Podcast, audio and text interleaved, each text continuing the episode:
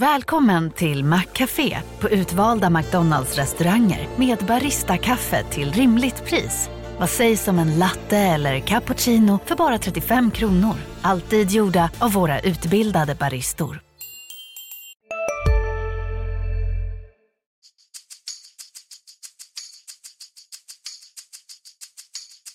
Det har varit mycket, mycket snack om det här inhoppet. Det är svårt att förbereda sig. Va? Så att det, det är mycket känslor som delar över. När jag kommer hem ska vi fixa allt det där.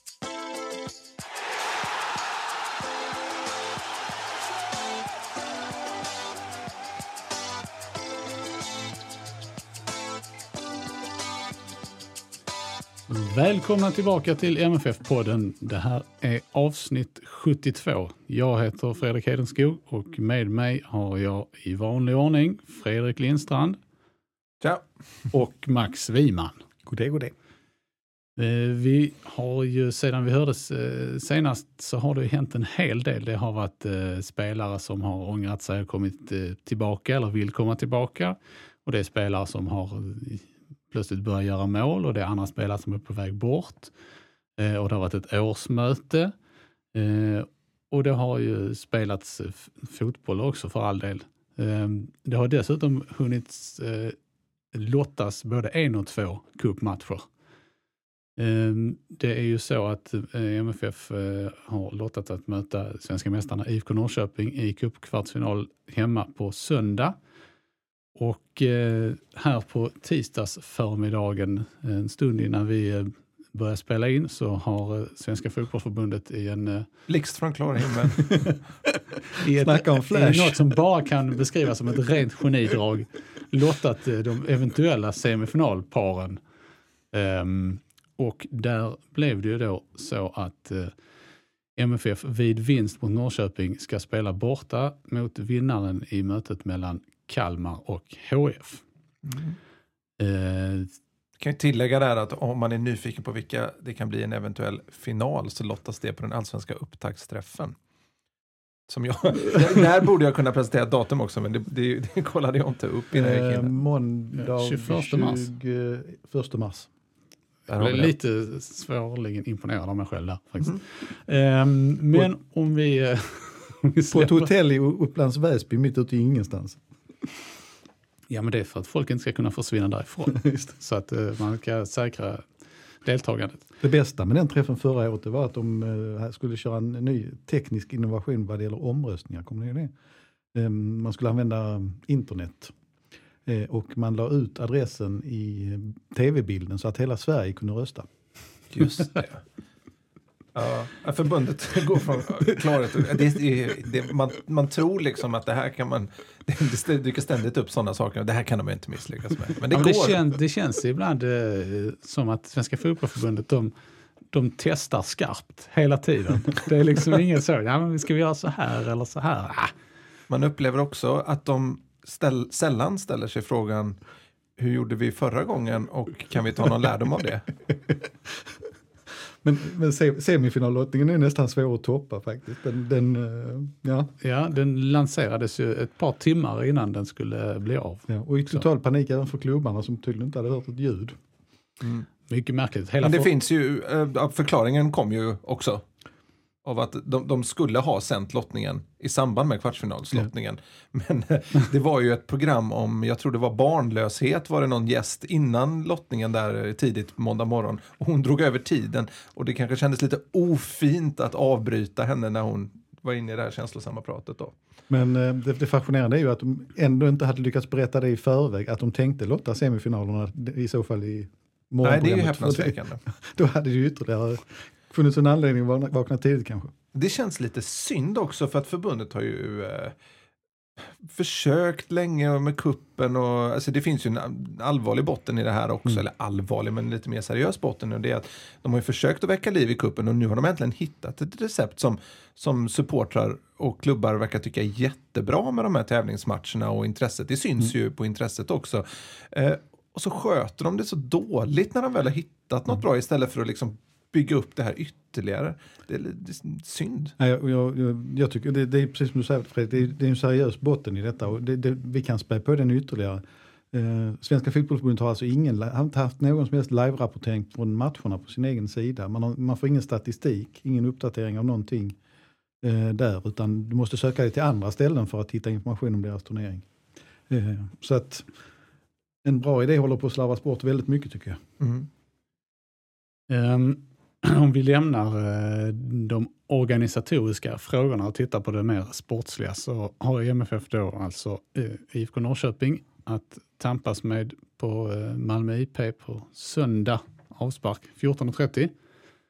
Eh, jag lämnar golvet fritt för eh, åsikter om denna drabbning. Det, blev, ja, det var ju sportsligt svåraste lotten. Det går inte att komma ifrån.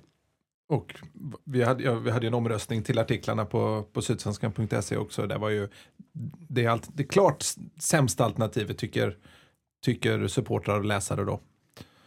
Ja, det är inte så mycket mer att säga om det. Alltså. Nej, jag såg det ur ett lite annat perspektiv. Jag kan inte hjälpa att det här med säkerhet och sånt engagerar mig. Och jag såg skräckscenarion i matcherna mot, mot, eventuella matcher mot H F eller A I K. Eh. Hammarby. Hammarby, förlåt. Mm. Hammarby, förlåt.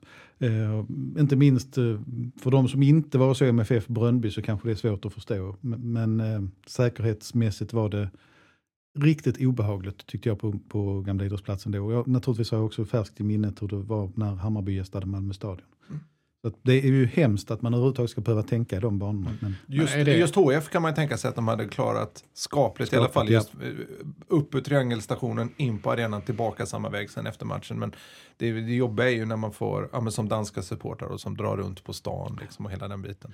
Sen var det, det var ju ett problem även inne på, stad, på Gamla idrottsplatsen, just att du, du är så oerhört nära.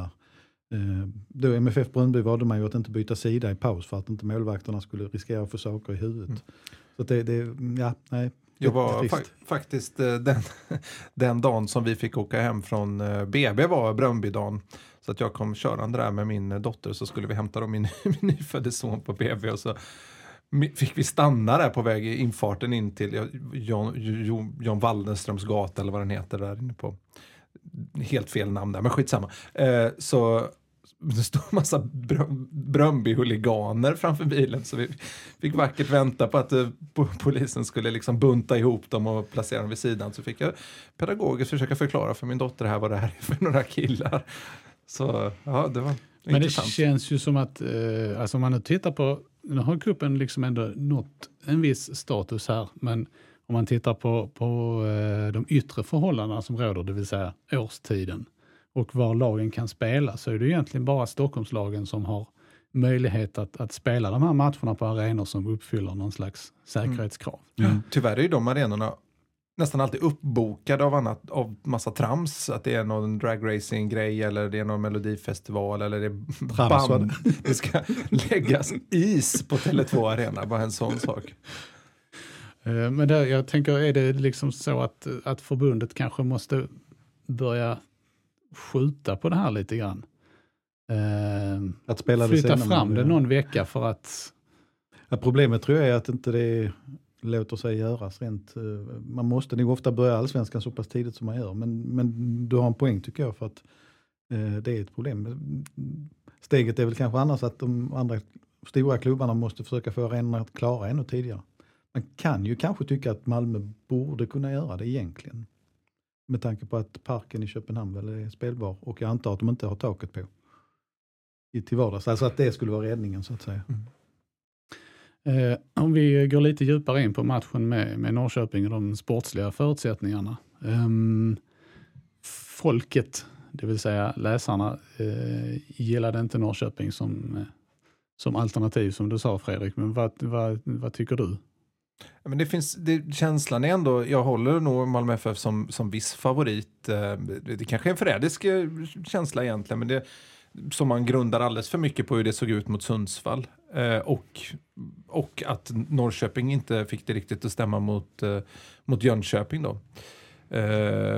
I det avseendet har ju faktiskt Pavel Cibicki en liten del i att det blev Norrköping för M F F. Man trodde ju att de skulle greja en av de För, eh, bästa gruppettorna då. Men eh, det är ett väldigt samspelt lag. De har egentligen bara tappat Alexander Fransson eh, nu i vinter. Och kortpassningsspel, varierat, snabbt och kan även spela rejält och lite längre då när de har Emil Kujovic där uppe. Och det är inte utan att man tycker att det är oroande att M F F får ett nytt mittbackspar då, eh, Frans Brorsson och Kari Andersson kan vi väl ganska mycket slå fast att det bör bli, och eh, att de två ska tampas med ja, vilka det nu kan bli, troligtvis då Totte Nyman och Emil Kujovic där uppe. Det, det, det kan bli rätt svårt alltså. M F F har ju inte, vad ska man säga, utsatt för ett sånt jättetryck i cupmatcherna, men det, det, jag tycker det finns ju frågetecken kring mittbackspelet framför allt. Eh, även i de här matcherna så att Mm. Det, det känns som att M F F måste producera mål, för jag tror de kommer att släppa in något. Samtidigt så såg vi ju också att, att, att när M F F för en gång skulle fick möta ett lag som faktiskt vågade ta sig fram lite i plan och spela det här kortpassningsspelet, hur mycket, hur mycket de trivdes med det och att det öppnade sig ytor och, och, och kanske då framförallt för Anders Kristiansen att liksom verkligen hugga och sätta igång snabbt anfallsspel. Vi, vi lär väl få anledning att återkomma till honom, men eh, eh, så att det, det behöver inte vara bara negativt att det är ett bra lag som M F F ställs mot. Om man, det, det kan vara värre på det viset att i det här skedet av säsongen få möta ett, ett Örebro då, som förra året, som liksom lägger sig på defensiven och sen får de in en, en lite halvturligt mål i början och så, jag vill inte förringa deras ett noll mål där, men det var ja. Det var nästan enda avslutet de hade. Ja, precis. Men det, det kan, kan verkligen gå troll i det i sådana matcher. Det känns som det kan bli en väldigt underhållande match faktiskt. Och, eh, ska man på plussidan försvarsmässigt säga, så tyckte jag ändå att Johan Wieland tog lite revansch eh, nu mot Sundsvall senast och gjorde ett par riktigt fina räddningar. Mm.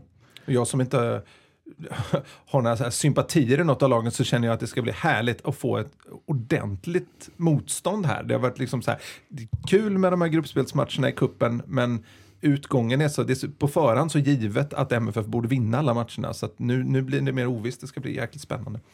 Skulle de då ta sig vidare så, så väntar ju som sagt bortamatch mot Kalmar eller H F, och då kanske det är lite annat. Um, då hamnar man, då är det en uh, motståndare som på pappret kanske är lite enklare. Um, men å andra sidan så uh, är det kanske en matchbild som mer då ser ut som den uh, mot Örebro i fjol. Och det är bortaplan, ska man inte förringa, för det är det som har stökat till det för M F F i kuppen väldigt många gånger. Att jag tycker dock att M F F ska vara rätt nöjda med den. Det är en bra låt trots att de har fått bortaplan, just för att det hade blivit, om man har fått en annan så kunde det bli Häcken då, eftersom de slår Halmstad, eller A I K Hammarby, troligtvis A I K då som får hemmaplan och är, som jag ser det, ett klart starkare lag än Hammarby. Riktigt jobbiga semifinal, och det kunde ju också blivit borta matcher, så att där ska M F F vara nöjd alltså. Ja, alltså det här Häckenspöket, det måste ju tvättas bort på något sätt, men jag tror inte att M F F skulle med bara att försöka göra det i kuppen, så, som är liksom do or die verkligen. Mm. Uh, jag tror att, att det hade varit otroligt jobbigt mentalt att gå ut och möta Häcken, och uh, att så, men alltså det är så många spelare som har varit med om det här, även om Allan Kuhn inte har varit det, så det, spelar, det sitter i spelarnas huvud, det är väldigt tydligt.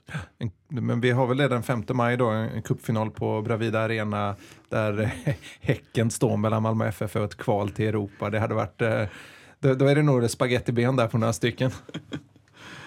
Det är bara, det är bara att sätta ut skorna i, i omvänd bemärkelse och i, släppa den matchen. Släppa den, ja.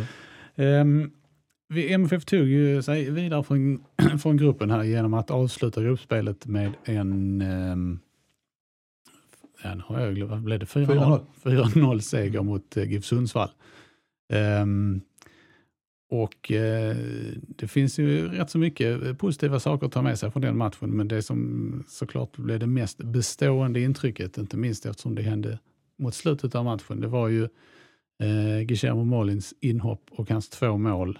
Um, och inte minst hans um, hans svårighet, får man nog ändå säga, att, att förmedla sina känslor efteråt. Tänkte på det i, i, i tv-intervjun som, som du gjorde, Max, att han, han kunde inte riktigt själv beskriva vad han kände. Det var en väldig blandning av allting. Inte minst att han var förbannad. Alltså någonstans så, det är väl ganska uppenbart att han inte mår bra av situationen med kontraktet och eh, någonstans hur M F F har hanterat det. Ur hans synvinkel. Mm. Man kan ha massa av tankar kring det. Men, men eh, jag tycker mig mer och mer förstå att han, vilken jäkla press han faktiskt har levt under nu ett antal månader, som det är hans yrke att vara fotbollsspelare och han vill väldigt mycket och det, han får inte ur det och eh, han vet inte om hans anställningskontrakt förlängs. Sen kan man diskutera det oändliga, man kanske skulle hittat andra kortare lösningar för att reda det här, men, men eh, jag tror han har varit väldigt stressad. Va, um, i, ska jag säga, i lagspelet i övrigt så fanns det mycket annat att, uh, att ta fasta på. Vi, kan, uh, vi ska återkomma till det uh, alldeles strax här. Um, men jag tänkte vi dröjer kvar lite grann vid, um, vid uh, Molins och uh, inte minst hans agent. Uh, jag tycker att uh, Molins nu ändå gör det som han kan göra. Det vill säga han, han försöker, han presterar när han, eh, den tiden han får.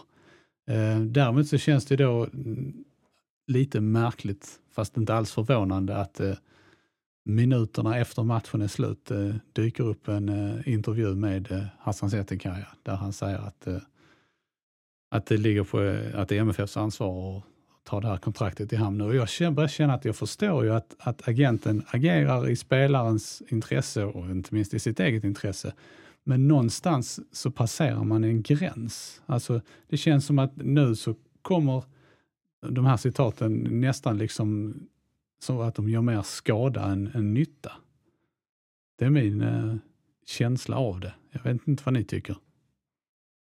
Jo, men det, så kan man väl eh, sammanfatta det ganska bra tycker jag. Uh, det, det är nog jobbigt läge för agenten att Malmö F F faktiskt har ganska mycket pengar och inte behöver vara så beroende som om det vore någon annan svensk klubb. Vilket gör att M F F kan sätta lite hårt mot hårt. Och om vi, och, men, men, men helt klart är att uh, situationen med, mellan, mellan då framförallt Daniel Andersson och Hasan Çetinkaya har spetsats till. Det är ju så, det är ju så svårt att uttala sig oerhört specifikt i de här fallen eftersom det är ju egentligen bara de två som vet vad de har varandra. Eh, men med tanke på att Hasan Çetinkaya har så många spelare eh, i Malmö F F och kring Malmö F F så känns det någonstans som att det hade varit önskvärt om de här parterna kunde sätta sig ner och liksom i alla fall hitta någon ram för hur de ska uppträda mot varandra. De, de kommer ju såklart inte tycka samma om i många frågor, men att kunna uppträda respektfullt mot mm. varandra så att spelare inte skadas. Och det gäller från båda riktningarna. Eh, nu blir det ju såklart mycket tydligare vad agenten gör eftersom han gör sina utspel via media på ett helt annat sätt än vad, vad Malmö F F gör. Men det går åt båda hållen även om det kanske är mer från ena hållet än andra hållet. Men det, den här situationen känns som att den har... Det har, det har ju stötts lite grann un, under åren eh, mellan de här parterna, men den senaste tiden har det, har det liksom tagit sig ganska osnygga uttryck och kanske aktualiseras framförallt i Ado-affären då, där, där spelaren kommer rejält i kläm. Uh, vilket, det vill jag ju tydligt poängtera, det är ju spelaren som, det är ju hans ansvar förstås, men på sikt är det inte bra att det håller på så här och det behövs kanske att de sätter sig ner och reder ut ett och annat. Jag tror också att spelare måste börja ta... Nu vet jag inte vilken, eftersom man inte vet där heller vilken grad de styrs av sina agenter, men de måste ju ta makt över sitt eget liv. Eh, när en och Kofi Addo liksom säger att eh, eh, det, är, det är min agent som bestämmer till slut, då, då, liksom, då, då tycker jag de har tappat, då hamnar de in ännu svårare sits på något sätt. De har, de har liksom inte makten över vad de själva ska göra. För den, som, för den som eventuellt då inte har hängt med i alla svängar så är det ju, så sa jag då i förra veckan att han Eh, helst av allt nu vill vara kvar i Malmö F F, eh, vilket i sin tur fick eh, eh, både lagkapten Marcus Rosenberg och sportchef Daniel Andersson att uttrycka vissa eh, tvivel kring detta. Ja, för det hade ju en bakgrund i att Çetinkaya då två veckor tidigare hade sagt att eh, det var mycket nära att du skulle lämna och att han absolut ville bort. Så att eh, eh, det, det är ju ytterligt sällan Daniel Andersson ta till mm. den här metoden att, att uh, uttala sig offentligt. Uh, han har gjort den vid något tillfälle tidigare och uh, markerat på det här sättet. Och det tyder på att han är väldigt, väldigt irriterad och frustrerad. Uh, och kanske inte riktigt har kol- kontroll över situationen helt Nej. enkelt. Ja, men det, det är precis, för det är ju inte första gången. Situationen i sig är ju inte unik. Att en spelare som har gjort... Uh, en och en halv säsong riktigt bra, uppnått riktigt mycket i en klubb, tagit steg och känner jag vill testa på något nytt. Den situationen är ju supervanlig och finns i alla klubbar, men att den ska så att säga urarta på det här viset är ju inte önskvärt liksom. Det har ju, det har ju hänt att en spelare inte lyckats bli såld. Men ta Daniel Larsson till exempel, som inte lyckades bli såld, eller inte fick bli såld rättare sagt, för vad kan det ha varit fem år sedan eller något sånt där. Han stannar ju inte kvar. Det blev, det, det, situationen blev ju inte så här för den sakens skull. Så att det borde kunna skötas på ett bättre sätt. Om vi då lämnar det här för ett slag och tittar på det som har hänt i Malmö F F sportsligt här under under vårvintern, så har Max och Fredrik presenterat varsin topp fem-lista här på saker som har varit bra i Malmö F F. Helt oberoende av varandra, vi vet inte vad den andra har hittat. Nej, de är tyvärr sorgligt dåligt synkade kan jag säga. Det är vissa gemensamma nämnare finns det. Men om är det vi... inte bra att vi tycker olika saker? Bra, ja. Jo, det hade varit mycket lättare för mig om det hade blivit så. Om vi börjar nerifrån så... På femte plats, jag tycker vi, tar, vi får ta en punkt i taget för annars blir det för rörigt. Max femte plats eh, lyder avskalningen av truppen. Ja, det såg lite besvärligt ut ett tag, men M F Fs trupp var ju alldeles för stor och eh, det känns som man har hittat vettiga lösningar för de flesta av de spelarna som var på väg bort. Benjamin Fardy var ju det stora. Jag kan lida lite med killen själv, men det, att det i alla fall fanns en lösning till slut. Mm. Sen tror jag det har kostat M F F en del. De har fått uh, ge upp kontrakt i vissa fall. Tio spelare tror jag det rör sig om. Ja, det kan vara så många ja. till slut. Ja. Ja. Eh, i förväg... Vå, vågar vi oss på och, och räkna upp dem eller? Ja, jag lutar mig tillbaka. Eh, Benjamin Fardy. Mm. Eh, Petar Petrovic. Petrovic och eh, Pavel Cibicki. Uh, Kron. Simon Kron. Kron, Ösen. Ösen, det var fem. Hammar. Johan Hammar, ja. Amin Nazari. Fast Nazari. Han hade utgående kontrakt så att det kanske är lite... Ja, men vi räknar in honom där. Uh. Nu är vi uppe i sju. Sixten Molin, men det löste ju sig egentligen lite tidigare. Ja, men han får, han får gå in där också. Det är ändå en spelare som... Alexander Blomqvist. Ja, Alex... Fick inte heller förlängt kontrakt och gick till Trelleborg. Blomqvist... Nu är vi uppe i nio spel. Måste ja, vi hitta en till alltså. Ja, då kan vi säga att eh, en som skulle kunna bli den tionde är ju Agon Mehmeti. Mm. Skulle kunna bli en tionde. Skulle kunna bli. Då ser vi om vi kommer på en tills vi får hoppa ett helt lag. Ja. eh, han, eh, det ryktades ju förra veckan om eh, Stabæk för eh, Mehmetis del. Mm. Eh, den tidigare... så framgångsrika svenskklubben i Norge som väl har haft lite tyngre år. Var nere och vände i andra ligan där. Men det är på gång igen, får mm. man väl säga. Kom trea i fjol. Det är ju för sig om Nanskog gör comeback. Han har fullt upp med att lotta, lotta kuppen. ehm, Fredriks femte plats ehm, är kort och gott eh, Molins mål mot mm. Sundsvall. Ja. Inte så mycket för ett större perspektiv, men själva det ögonblicket, eh, kanske framförallt det första målet utav dem egentligen, eh, det var, ja, det gick verkligen att ta på, på, på känslorna. Det, det var häftigt. Det var liksom inte speciellt stor betydelse sportsligt eh, in, för M F F, men för, för Molins var det så, alltså så här, det var sån, jag kände som att det föll liksom tre ton från hans axlar bara. Och, och hur publiken svarade, och det var liksom länge sedan man upplevde den typen av stämning liksom. Det har möjligt, det har låtit högre i matchen, men när det liksom verkligen känslorna utanpå på det sättet, det är en väldigt speciell relation mellan Molins och eh, Malmö F Fs publik, och, och även om stora delar av publiken inte tycker att Molin ska spela från starten och sånt där, det är inte riktigt det det handlar om, utan det är bara någon slags en kärlek som är, som är väldigt speciell och fin, och det var, det var ett häftigt ögonblick. Det var den, verkligen en höjdpunkt. Den kärleken, det är ju egentligen den som komplicerar hela Molins affären från alla parter, mm. tror jag. För att han våndas och publiken våndas och Daniel Andersson våndas. Mm. Jag, kanske... Och det här började ju nästan redan mot Sirius, så jag kommer inte ihåg om vi pratade om det, men Molins hade ju en boll som gick längs med mållinjen och det kändes som hela publiken mm. ville blåsa in den i mål mm. nästan. För att den, det eh... kanske det här förhållandet till, som man har till publiken, det kanske också är någonting som, som måste tas med i, alltså från M F Fs sida i de här kontraktsförhandlingarna. Det kan vara så kanske att att det kanske är värt lite mer pengar än vad de tycker rent fotbollsmässigt att vinna, vinna goodwill gentemot eh, supportrarna. Det känner jag väl ännu mer efter. Vi är specialister på det vi gör, precis som du. Därför försäkrar vi på Swedea bara småföretag, som ditt. För oss är små företag alltid större än stora. Och vår företagsförsäkring anpassar sig helt efter firmans förutsättningar. Gå in på swedea.se slash företag och jämför själv. Swedea. Hej, Synoptik här. Hos oss får du hjälp med att ta hand om din ögonhälsa. Med vår synundersökning kan vi upptäcka både synförändringar och tecken på vanliga ögonsjukdomar. Boka tid på synoptik punkt se. De här, det här som hände nu med de här två målen, att nu, nu blev det något att ta på. Mm. Därför att även om han, ja, han stod på rätt plats, han sköt, sköt ju faktiskt i ribban också. Mm. Men eh, det är inte så många spelare som står på rätt plats och gör sådana här mål. Och, eh... jag tänkte på det med den ribbträffen som kom därefter, att ha, det hade inte... Det, var, det fanns en målmedvetenhet i det avslutet. Nu gick, det hade ju varit häftigare om det hade gått in förstås. Men det var, det var liksom lite av den här gamla Molins där man bara liksom, där han bara får en... Ah, ah, bli, gå på inspiration på något sätt. Gör, gör det här oväntade.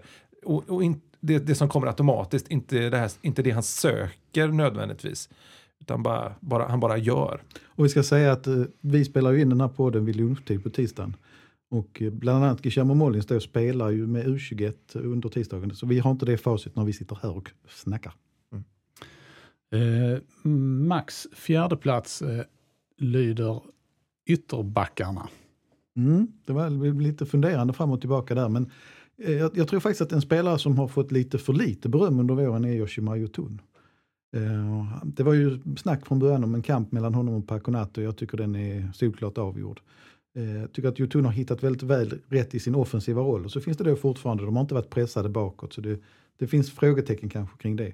Men parallellt med det tycker jag att Anton Tinnerholm har hittat en större trygghet i sitt spel. Där han oftast i matcherna då har en, en lite defensivare utgångsposition. Och på något sätt inte behöver springa som en galning hundra gånger upp och ner. Vilket kanske också gör då att det blir lite större kvalitet när han springer femtio gånger istället. Det är ju, vi har, det har vi pratat om tidigare, men det känns ju som att Yotún är ju en av de spelarna som verkligen har gynnats av, av riktningsförändringen i, i spelet. Mm. Det blir ju mycket mer boll och mindre krav på positionsspel. Mm. Mm. Det gillar han. Försvarar inte hans femma. Fredriks fjärde plats, Jo Inge Berget. Ja, han gjorde ingen mål senast. Nej, så lite, blev lite bortglömd. Han har åkt ner på listan. Precis, precis. Det var ingen sån strålande match mot, eh, mot Sundsvall faktiskt. Det var lite lustigt för någon av våra kollegor hade en fyra i betyg på honom.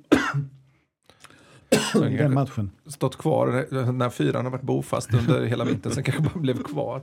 Nej, men han har sett ruggigt, eh, ruggigt bra ut tycker jag. Och eh, ja, det ska bli häftigt att se honom ta i Allsvenskan eh, på gräsplaner. Eh, Där liksom bollen sitter med slickad runt fötterna när han eh, kör sina löpningar.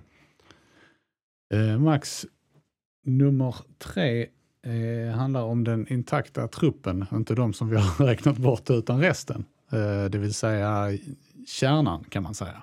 Ja, men någonstans är det ju så stor skillnad mot i fjol. Och det, det, hela förra året pratade man ju så mycket om att man fick bygga om laget. Jag har inte riktigt känslan för hur kul och hur trevligt den här gruppen har tillsammans nu.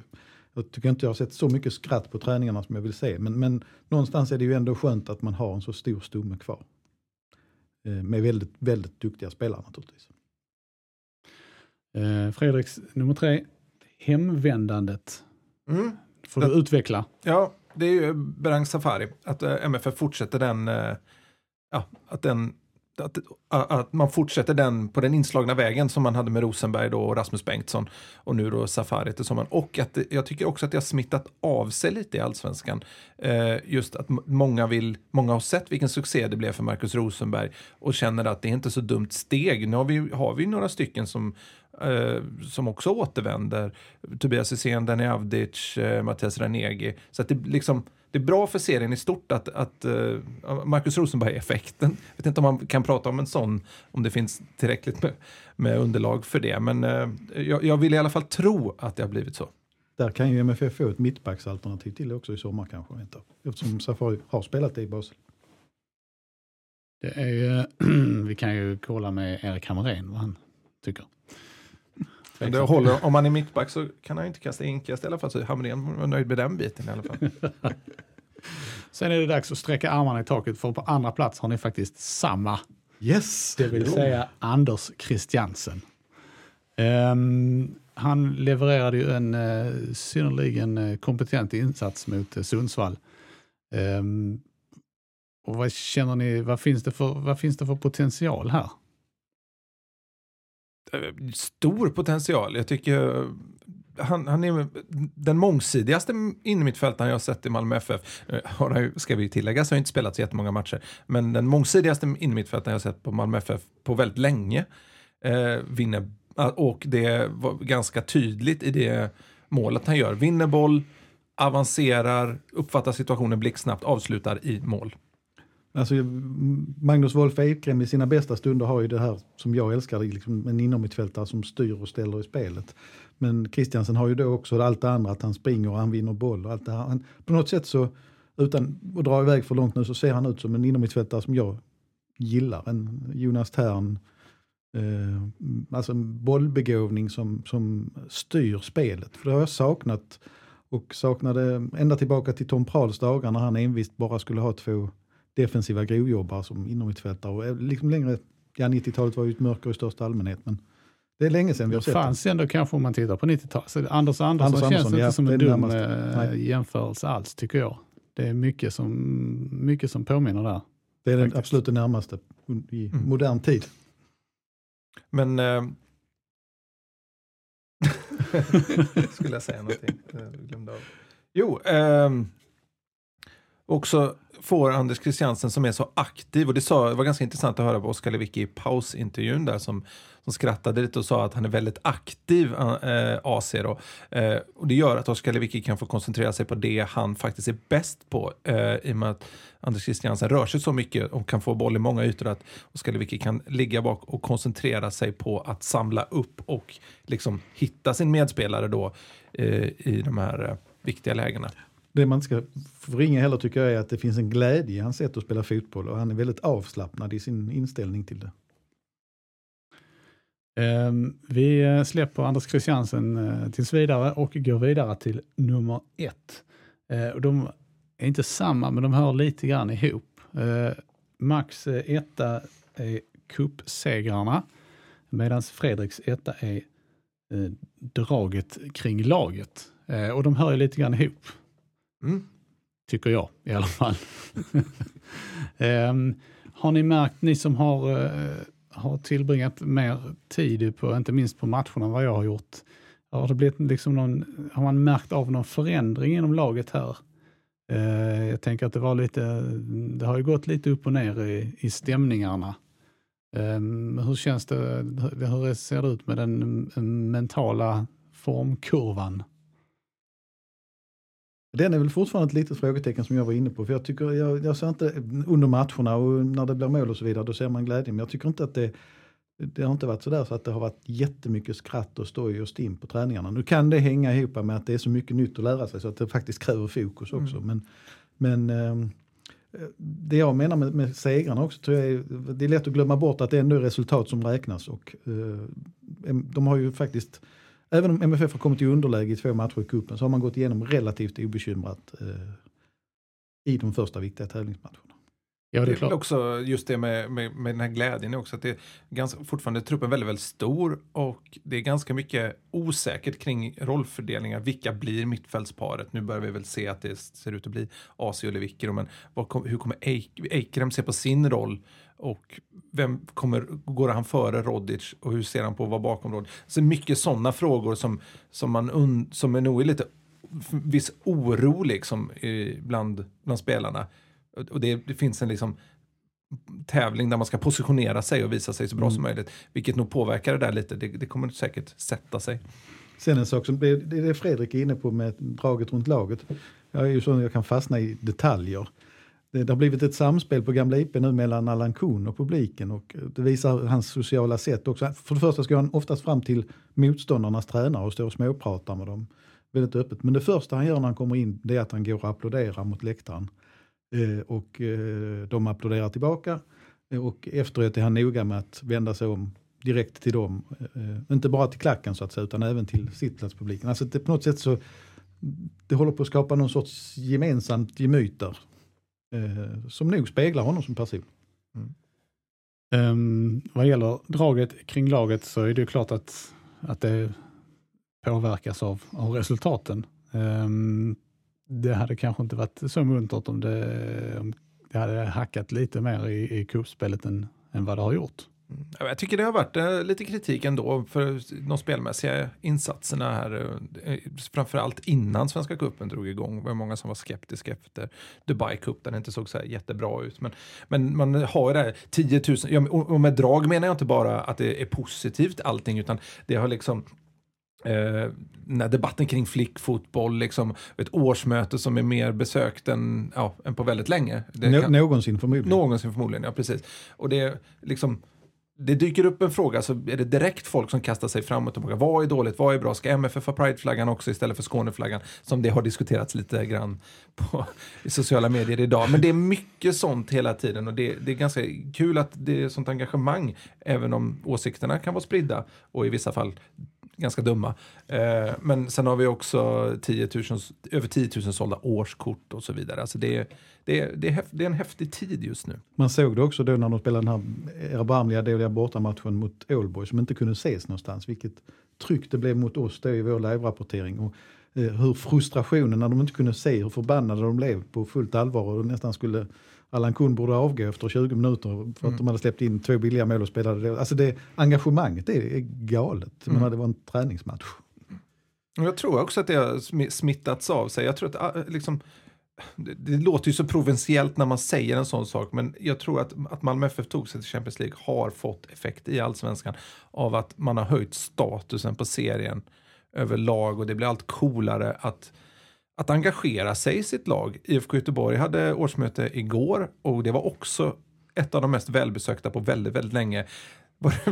Kaos, slags kaosstämning där ett femtiotal personer reste sig och, och, och gick efter att, efter att mötesordföranden inte hade gått med på en votering, votering ja. Vilket är oerhört märkligt. Det får, det får han inte lov att göra. Det, Nej. Det eh, hur som helst så satt jag och... Det var väl dessutom en votering om ansvarsfrihet, undrar jag om inte det var. Ja, precis. Eh, så, men jag poppade popcorn och följde G T:s live-rapportering där så det var oerhört intressant. Men visst var det så att han ordförande lyckades säga också att det var väl skönt att de gick? Ja, precis.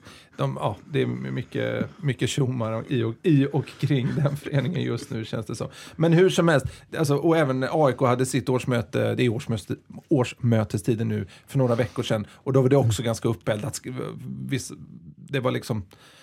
Det är, det är häftigt helt enkelt att det, att det är sånt drag och det är inte bara för att folk går på matcher utan rent allmänt snackas mycket fotboll och allsvenskan känns jäkligt kul. Eh, Max, du live-rapporterar från, eh, även från årsmötet. Hur upplevde du eh, intresset och, och stämningarna där? Lite svårare att bedöma. Jag kände, om jag ska erkänna, jag kände mig själv missnöjd med min egen rapportering. Där. Det är väldigt svårt att förmedla ett årsmöte på det sättet. Det, det, det är lätt att man... Eh, eh, Ja, det, det är svårt att förmedla så mycket som egentligen sägs i en sån här. Så att det, det, det skulle nästan direkt sända den på tv istället. Men eh, vad var frågan? Nej, jag, jag omformulerar frågan då. Eh, med ledning av det som du sa. Eh, vad, vad var det på årsmötet som inte sades rakt ut som är värt att rapportera? När man är där, vad, vad, vad, kan, man, ja, men det, vad kan man höra mellan raderna? Ja, men det var nog väldigt uppenbart så här tror jag hela det spelet bakom. Att styrelsen kände, visste nog att motionerna skulle komma. Därför drog man igång den här utredningen i höstas. Eh, man insåg också att om det blev ett läge där det stod mellan motionerna och ett nej till all flickfotboll så skulle motionen vinna. Och, eh, därför att det, det skulle vara för märkligt om man, man gick emot flickfotbollen helt och hållet. Mm. Och då skapar man ett kompromissförslag som ju mer jag läste det tyckte, kändes ganska uddlöst och det var väl så många upplevde det också. Eh, samtidigt finns det då en väldigt stark lojalitet bland äldre medlemmar att alltid följa vad styrelsen säger. Så för dem var det liksom, det jag saknade det var en konstruktiv debatt. Eh, för det var egentligen det som aldrig sades. Det var ett par anföranden men det var liksom ingen riktigt konstruktiv debatt i frågan. Utan, och därför var det givet att på något sätt att styrelsens skulle, förslag skulle vinna.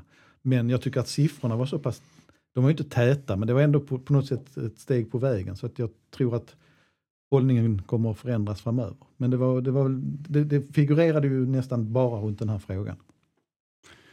Um, det var ju, um, det känns ändå som att det, det tyckte jag man kunde följa lite grann i liveflödet också. Att det är inte helt, det är inte helt solklart vad som, vad som ska bli av detta. Och, vad, mm. och inte heller vad folk tror att, att, att man beslutar om. Nej, men det var ju det, det blev ju ett lite luddigt beslut i slutändan, för att motionärerna hade gått med på att ändra elitlag till seniorlag tjugo tjugo. Och ändå går man emot det. Och på något sätt är det väl väldigt många som tycker det är konstigt att starta en flickverksamhet, att inte ha målet åtminstone att ha ett seniorlag. Sen kan man ju diskutera nivån på det hela. Men jag tror det finns, det finns mycket mer bakom det här och förhållandet till F C Rosengård och framtiden. Och eh, jag tror att väldigt många redan nu ser, som, som vi har pratat om tidigare, det logiska kanske är att det egentligen skulle vara en verksamhet, men att många är rädda för vägen dit. Man har också väldigt svårt att se eh, Malmö F F eh, under en längre tid bedriva en väldigt eh, elitinriktad pojkverksamhet och en flickverksamhet som eh, bara är för folk som vill ha roligt. Mm. Mm. Jag håller med. Nej, men det, det, det är på något sätt, visst känns det lite... För det var ju, det påpekade Håkan Jeppsson också i det så här sammanhanget, om man ska komma ihåg att det är inte alla pojkar och män som vill som får spela i Malmö F F. Nej, vilket också var ett uttalande som jag kan ta om fick effekter på sociala medier och fick folk att skruva på sig lite. Mm. Liksom när han betonade väldigt starkt att Malmö F F idag är en homogen förening, vilket kanske inte är den st- bästa vägen för att utveckla. Men jag, jag, jag tror att det finns, det finns en ångest inför hela den här problematiken. Att, jag tror att Håkan Jeppsson är en så fast fram, en framstående företagsledare. Han ser säkert egentligen vad som finns i framtiden, men har ett tryck från andra håll och ja, jag tror inte någon riktigt vågar ta steget. Jag, jag, nu är jag så engagerad i det här så att jag... Eh. Finns det någon uppfattning om, om vad, vad sponsorer och så tycker i den här frågan? Har ni hört någonting? Det är inte mitt starka områ- område där, just den, den frågan. Nej, alltså det enda jag, det, tyvärr, det, det skulle man ju egentligen fråga sponsorerna direkt. Det enda som jag har hört är från M F F då, som hävdar att det inte har varit något tryck från sponsorerna. Jag tror, ser väl ingen anledning att de skulle ljuga om det, men, men det, det, man kan ju vända på det. Det, det är ju också, det är därmed inte sagt att de inte skulle se möjligheterna i en förändring. På något sätt, jag tycker det känns så konstigt att sitta och diskutera frågan, för att på, för mig är det så självklart. Malmös största, mest populära förening som präglar hela stan måste vara öppen för båda sidor av mänskligheten, och det innebär inte att alla får lov att spela fotboll i Malmö F F, men, men möjligheten borde finnas. Vi lämnar årsmötet och blickar framåt återigen här mot det som komma skall, och närmast på programmet står som sagt I F K Norrköping i kuppen på söndag. Klart är ju att det blir en förändring i, på, i mittförsvaret. Um, vad Fredrik, det var ju Frans Brorsson hade ju inte någon jättelysande match när han mötte Norrköping senast. Det var, ingen, det. Det var ingen M F F som hade i för sig, men... Uh, men han hade ju i alla fall en väldigt kort match. Så det var inte så länge han var, han var svag. um, men... Uh, va, Ni har ju uttryckt lite oro för, för mittbacksspelet här under, under våren. Känns det som att det är, är det här någonting som, som ställer till det ytterligare? Ja, det är, ju inte, det är ju förstås inte bra att Rasmus Bengtsson inte kan spela matchen. Det kan vi ju, det kan vi ju lugnt konstatera. Men också, ja, det har varit, nu ska ju Carvalho göra comeback i den här U tjugoett-matchen också. Men det är just att det har varit lite, det är möjligt att han, nu vet vi inte när, när jag säger det här, kan, det är mycket möjligt att han får ett bakslag liksom. Mm. Så att det, det ser lite tunt ut på den positionen, speciellt med då att, att Rasmus Bengtsson är så pass skadebenägen. Det verkar som att det fortsätter det här för honom. Jag tycker också Kari Arnason har uttryckt ett par gånger nu här att eh... han verkar vara en väldigt ärlig person, att, att det faktiskt stör hans spel, det här idliga skiftandet, att eh, han påverkas, även om man betonar, och det menar han säkert ärligt, att Frans Brorsson är en jättebra spelare, så måste han styra honom på ett annat sätt än när han spelar med Rasmus Bengtsson, och då tappar han en del av sitt eget spel. Och jag tror att han, Kauri var nu den som led mest av att spela med Carvalho också. Det kändes som att han blev mest frustrerad över att inte Carvalho förstod alla intentioner. Mm. Om man tittar på den mer offensiva delen av det hela, um, är det, finns det någon möjlighet här att, att uh, Molins ska komma in och spela lite mer? Spela från start rent av. Jag tänker framförallt kanske då på uh, Rodic uh, som fortsätter uh, att inte prestera på toppen och dessutom fick lite ont i handleden. Nej, jag... Det kanske är den minst hindrande skadan från fotbollsspelare. Ja. Nej, jag, nej, jag tror att de kommer ställa upp på, bortsett från mittbackspositionen då, på samma sätt som, som senast. Däremot så satt jag och tänkte på på, på Kjartansson igen. Jag tänker att und, undra hur mycket undrar om, det hade, om M F F hade åstadkommit några sämre resultat om han istället hade spelat med Agum Mehmeti från start i de här eh, tre cupmatcherna. Um, Det är ju en straff och så nu då ett spelmål senast här som var väldigt, väldigt snyggt. Men det känns ju fortfarande inte som att det är nödvändigtvis, just med tanke på att han inte är så speciellt delaktig i spelet, som att det hade gått annorlunda om Argon hade spelat istället, eller om Gisha hade spelat. Jag har ju mer förblindats av det här det, det populistiska. Man kan inte låta bli att tänka tanken. Tänk om Molins fortsätter utvecklingen här nu och M F F kan ställa upp med en offensiv... Eh, fyrklöver med Molins och Berget på kanterna och Kjartansson och Rosenberg där framme. Eftersom Rod- Rodis trots allt inte gör så mycket mål, mm. så är det ju en, det är inte lätt att försvara sig mot de fyra. Eh, med Kristiansen då kanske som pådrivare. Mm. Ja, det är ju, om inte annat så en rätt cool eh, slutforcering om man behöver det. Ja. Eh, vi, har, eh, vi har ju haft en... Eh, snudd på succéartad tipsverksamhet här inför de två senaste senaste cupmatcherna. Ja, jag satte väl den satte väl slutresultatet helt, va? Ja, så har i alla fall skrytit så, om detta. Jag, så du jag tror du sa tre noll faktiskt. Nej, jag sa fyra noll. Vad sa jag? Du räknade bara upp tre. Du, du sa två noll och Kjartansson skulle göra båda. Nej, Fredrik, jag minns det är faktiskt klart tydligt att du räknade upp tre målskyttar. Oh, men du kanske hade räknat med ett självmål också, jag vet inte. Det var underförstått.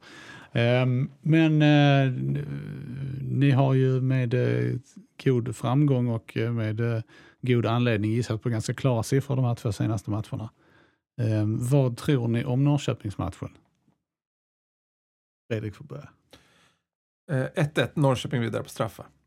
Jag tänkte också svepa in lite dramatik där. Så att jag måste ju hålla kvar vid det här nu. tre två Malmö F F efter förlängning. Eh, Kjartansson straff i eh, när det är fem minuter kvar av förlängningen. Den är, eh, jag har Jo Inge Berget som målskytt. Ja, ber, under ordinarie speltid så gör, gör Berget naturligtvis ett mål. Eh, det andra målet, faktiskt en skräll. Frans Brorsson nickar in en hörna. Vänsterhörna eller högerhörna? Eh, det är Rodic som slår den, så då blir det en vänsterhörna. Ja. En kort. nej, nej. Det går bara att göra ett sånt mål per säsong. Vi ber om ursäkt för att vi har upptagit er, era, er senaste minut i livet med de här spekulationerna. Det, man vet aldrig, det kanske är någon som fick till ett, ja. hittade ett guldkorn. Varför någonstans. Ska du komma undan? Nej, jag, jag bara slänger ut det till er så jag slipper liksom. Nej, men då, då känns det ju som två ett. Tror jag. Till hemmalaget. Och jag tror att om det blir semifinal, vilket jag ju ganska tydligt sa att jag inte trodde, så, så blir det Kalmar i den. Det blir en aslång resa till, till ja. östkusten. Mm. Det är sju grader nu uppe, så det är Örebro och kommer till våren. Ja. Eh, här utanför vårt fönster så är det väl kanske inte riktigt så eh, vårigt än. Det känns som att våren liksom ligger och stampar lite grann. Men vi, speciellt som vi har täckt för fönstren med sådana här ljuddämpande grejer, så känns det väldigt icke-vårigt. Jag funderar mest på om Pia Rehnqvist verkligen vill ta ansvar för allt detta pladder idag. de, sista, har... de sista fem minuterna svär hon sig fri ifrån. Hon har inget val, kan jag säga. ehm, nej, men vi, vi gör vårt för att våren ska komma på plats. Ehm, vi, det känns ju ändå som att fotbollen och närheten till allsvenskan är det som man eh, har klamrar sig fast vid när inte de yttre förutsättningarna riktigt är som man, som man skulle vilja. Men vi tackar för oss i och med det. Jag heter Fredrik Hedenskog. Med mig har jag haft Fredrik Lindstrand och Max Wiman, och ansvarig utgivare för de första fyrtioåtta minuterna av det här programmet är Pia Renqvist. Tack för oss. Tack. Hej.